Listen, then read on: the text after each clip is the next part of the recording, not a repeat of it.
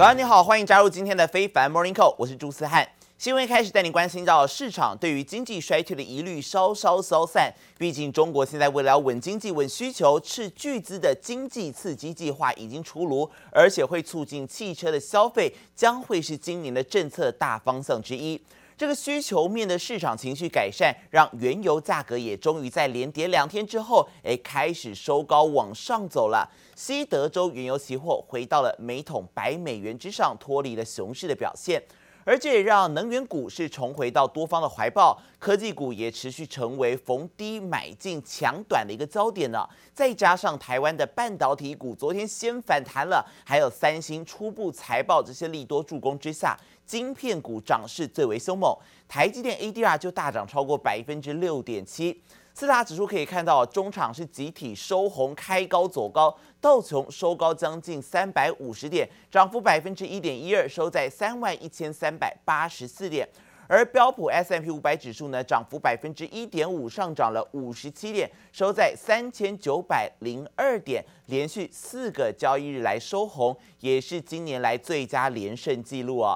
而至于在科技股的部分，纳斯达克指数涨幅百分之二点二八，上涨了两百五十九点，最后是收在一万一千六百二十一点。费城半导体指数更是大涨百分之四点四八，上涨了一百一十一点，最后收在两千六百零五点。The labor market is clearly slowing down a little bit, uh, and that's exactly what the Fed wants to engineer is a, is a loosening in the labor market. So, um, you know, wages, which have been running really, really fast and, and sustaining people's ability to keep up with, uh, you know, price increases in terms of their consumption, um, they want to slow that down a bit. And so it's a difficult um, position that we're in right now because you need to slow down the labor market a little bit without going too much too fast. Some people are talking about Fed easing or pausing. Um, we think that's completely misplaced. Um, there, there's essentially no chance after how you know badly they missed on inflation last year. 由于美国在上周初领失业救济金的人数来到了二十三点五万人，创下近半年来新高，这显示紧俏的劳动力市场出现了降温的迹象，这让投资人暂时松了一口气。但是圣路易联准银行总裁布拉德，还有美国联准会的理事华勒，在最新谈话中都支持应该要维持大幅升息，应对高通膨的问题，而且认为经济衰退的问题被夸大了，认为美国还是有信心可以让经济软着陆。美国在上周初领失业金人数二十三点五万人，略差于预期，而美国五月的贸易逆差收窄到了八百五十五亿美元，仍然略差于预期。经济数据表现平平，但由于刚才提到的国际油价反弹，在带动这个能源股往上走，以及半导体股的一些乐观情绪，都让美股能够有好气色。If we're in a recession right now, it, it's only a technical recession. You know, job market is still too strong. Too many people still uh, uh, out there for, I guess, twice as many job openings as there are people to fill them. So we don't expect a recession anytime soon. 美国上周初领失业金人数小幅上升，来到二十三点五万人，创下近六个月的新高。劳动市场出现放缓迹象，但似乎对市场信心影响不大。Semiconductors outperforming. This is what's happening today. This is what's happened over the last month. So a pretty big juxtaposition there. 三星第二季获利年增百分之十一，显见晶片需求强劲，缓解了市场对消费需求疲软以及原料成本飙升的担忧。投资人信心大振，带动晶片类股集体反弹。Let's talk about GameStop. It's back in the headlines right now. In pre-market, up by about five and a half percent today. The meme stock announced a four for one stock split. That's planned for later this month. Just add this one to the list, Sazi, of companies that have announced some of these stock splits over the course of this year. We've heard from Alphabet, of course, Amazon as well.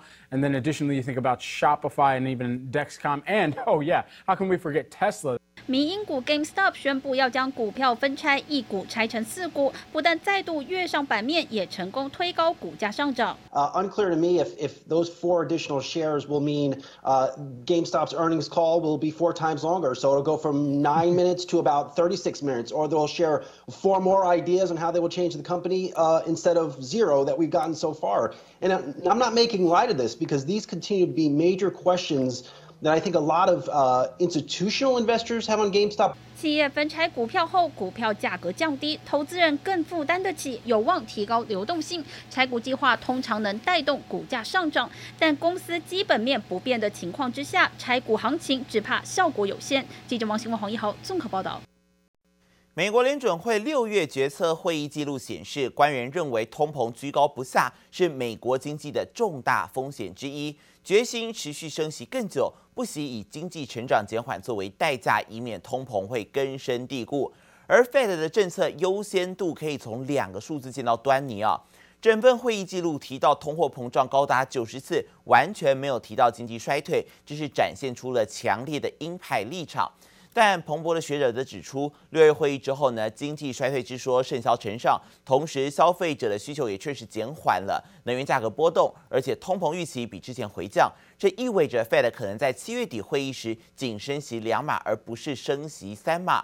随着整个市场对于通膨还有货币紧收政策步伐的担忧消退，也激励到美股的相关走势了。而 Morgan Stanley 的分析师则是预估，亚洲通膨也有可能在这一季就会触顶。亚洲消费者的物价指数呢，可能会比目前预期的和缓，因为供应失衡正在翻转当中。全球的粮食价格已经回落了，工资上涨压力也趋缓。大摩对于亚洲通膨的评估，可能给亚洲股市还有债市投资人啊带来一些安慰。因为近期随着 Fed 为了抗通膨所启动的一连串升息计划，升幅越来越大，新兴亚洲债市已经因此连跌了四个月的时间。MSCI 亚太股价指数现在已经跌到了近两年来的低点。南韩、菲律宾、印度还有马来西亚决策官员近几个月来都不约而同地说要收紧货币政策，也令投资人担心亚洲各国央行恐怕会跟着毛起来提升利率。而根据利率交换合约显示，市场预期南韩央行年中呢会把利率基准提升到了百分之四点二，但是经济学家预估到年底前顶多升到百分之二点五，因为全球通膨已经出现了降温的迹象。从食用油、小麦到玉米，价格事实上都已经回落到数个月来的低点了。这也反映成长有趋缓，顾虑正在取代通膨的风险，也渴望降低亚洲央行大幅紧缩的几率啊。而至于在跟大家反其道而行的日本央行呢，有鉴于日元走软，成本加增加，推升了通膨。外媒报道，日本央行可能会考虑在这几个月上调通膨的预期，同时下修经济的成长预测。因为全球的原物料都还面临在偏高的一个压力。日本今年来已经有多家餐饮商陆续调升了商品售价，除了连锁店藏寿司以外呢，就连超商 Seven Eleven 也首次决定要对现煮咖啡来进行价格的调整。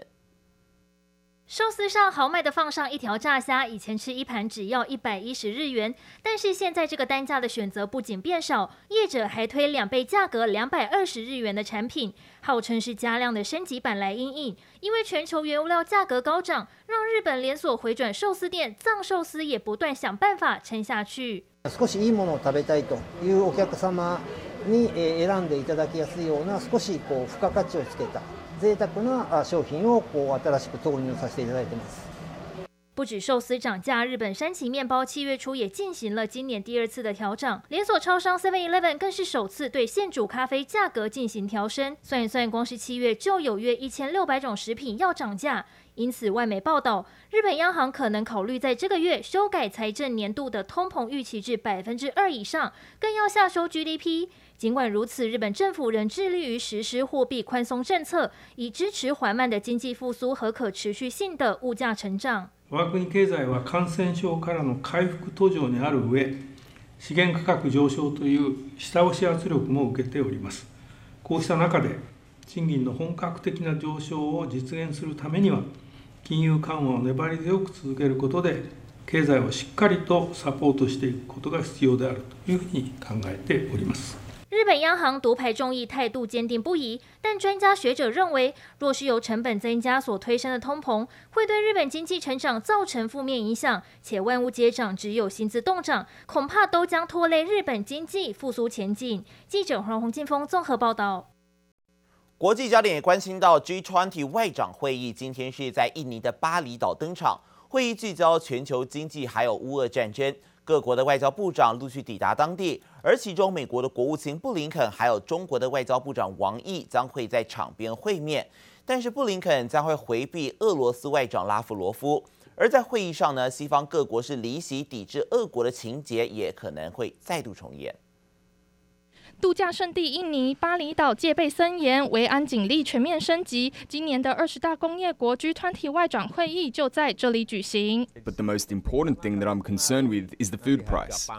So we want the war in Ukraine to be stopped, resolved with negotiation, resolved with dialogue so that everything is over, then we can concentrate on recovering the economy due to the pandemic and the war. 这场会议笼罩在乌俄战争引发的地缘政治问题和粮食危机中，尤其俄罗斯外交部长拉夫罗夫也受邀出席，成为各国的箭靶。If you ever want an example of a nation which has demonstrated its willingness Uh, its disregard for the need for food security for a world recovering from a pandemic. It is Russia. 美国正在领导国际孤立抵制俄罗斯。会议上，西方国家代表离席抵制俄国的情节很可能再重演。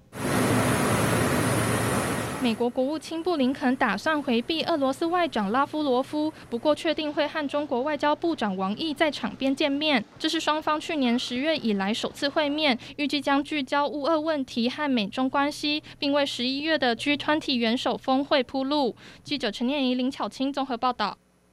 而在欧洲的最新消息，英国首相强生遭质疑用人不当、领导能力不足。星期四，在党内外的施压之下，宣布辞去保守党党魁一职，而他也表示将会留任首相到新的党魁选出来之后再交接，恐怕会让英国的经济面临到不确定性。而传出保守党呢，他们打算在九月初就要任命新的英国首相。It is clearly now the will of the Parliamentary Conservative Party that there should be a new leader. of that party and therefore a new Prime Minister.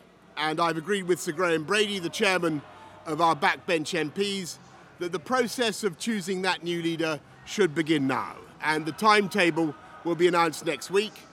And I've today appointed a cabinet to serve, as I will, until a new leader is in place. 英国当前的经济饱受高通膨所苦， 通膨率创下了四十年来高点，预计通膨可能还没有触顶。考验着英央未来的一个政策走向，而在抗通膨同时，为了要避免经济放缓，英国预算监督机构也表示，如果未来政府不紧缩财政政策，英国的债务可能在五十年内膨胀超过三倍。而此外，脱欧贸易还有政坛混乱，更是让英国的经济充满了更多变数。而在欧洲要担心的还有夏季旅游旺季到来，欧美业者蓄势待发，但是人力的问题却是跟不上旅游复苏的速度。欧洲连锁饭店正在拼命的招募人手，几乎是来者不拒。而通膨飙升所引发的罢工潮也持续在欧洲蔓延。法国铁路工会星期三再次发起了全国性的大罢工，民众暑假出游行程已经大受影响。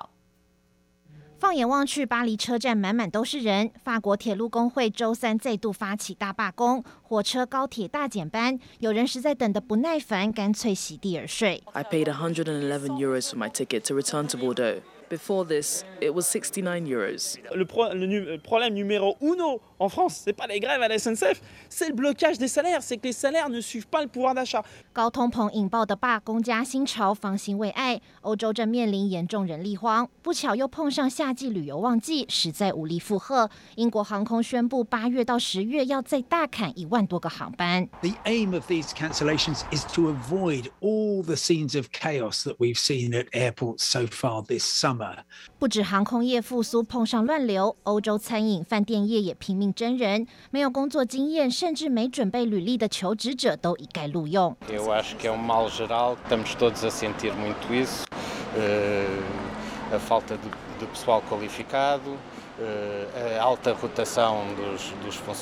受罢工潮和中国上海封城效应影响，欧洲港口罕见出现塞港状况。根据基尔世界经济研究所最新数据，目前全球超过百分之二的船运卡在德国、荷兰和比利时港口附近的北海，无法装卸。This is tracked by Sea Intelligence, and they are and they are telling me it's down and remains at 30 to 40 percent of reliability. You also have continued rail issues inland in Europe.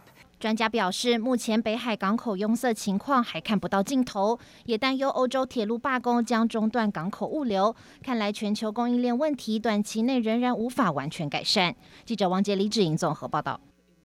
至于在 COVID-19 疫情的部分，世卫组织统计全球的新增确诊，在过去两周增加近百分之三十。而其中，Omicron 的变种病毒在欧美掀起新疫情，包括美国、英国的疫情都有升温。而其中变异株 BA 五可能会成为日本第七波的疫情主流。中国北京也出现了首起的本土确诊案例。至于英国的新增确诊数，一周内大增超过百分之三十。德国政府也预计在未来几天就会出现第四波的疫情。而美国的 BA 五变异株已经成为主流，世卫呼吁防疫还是不能大意。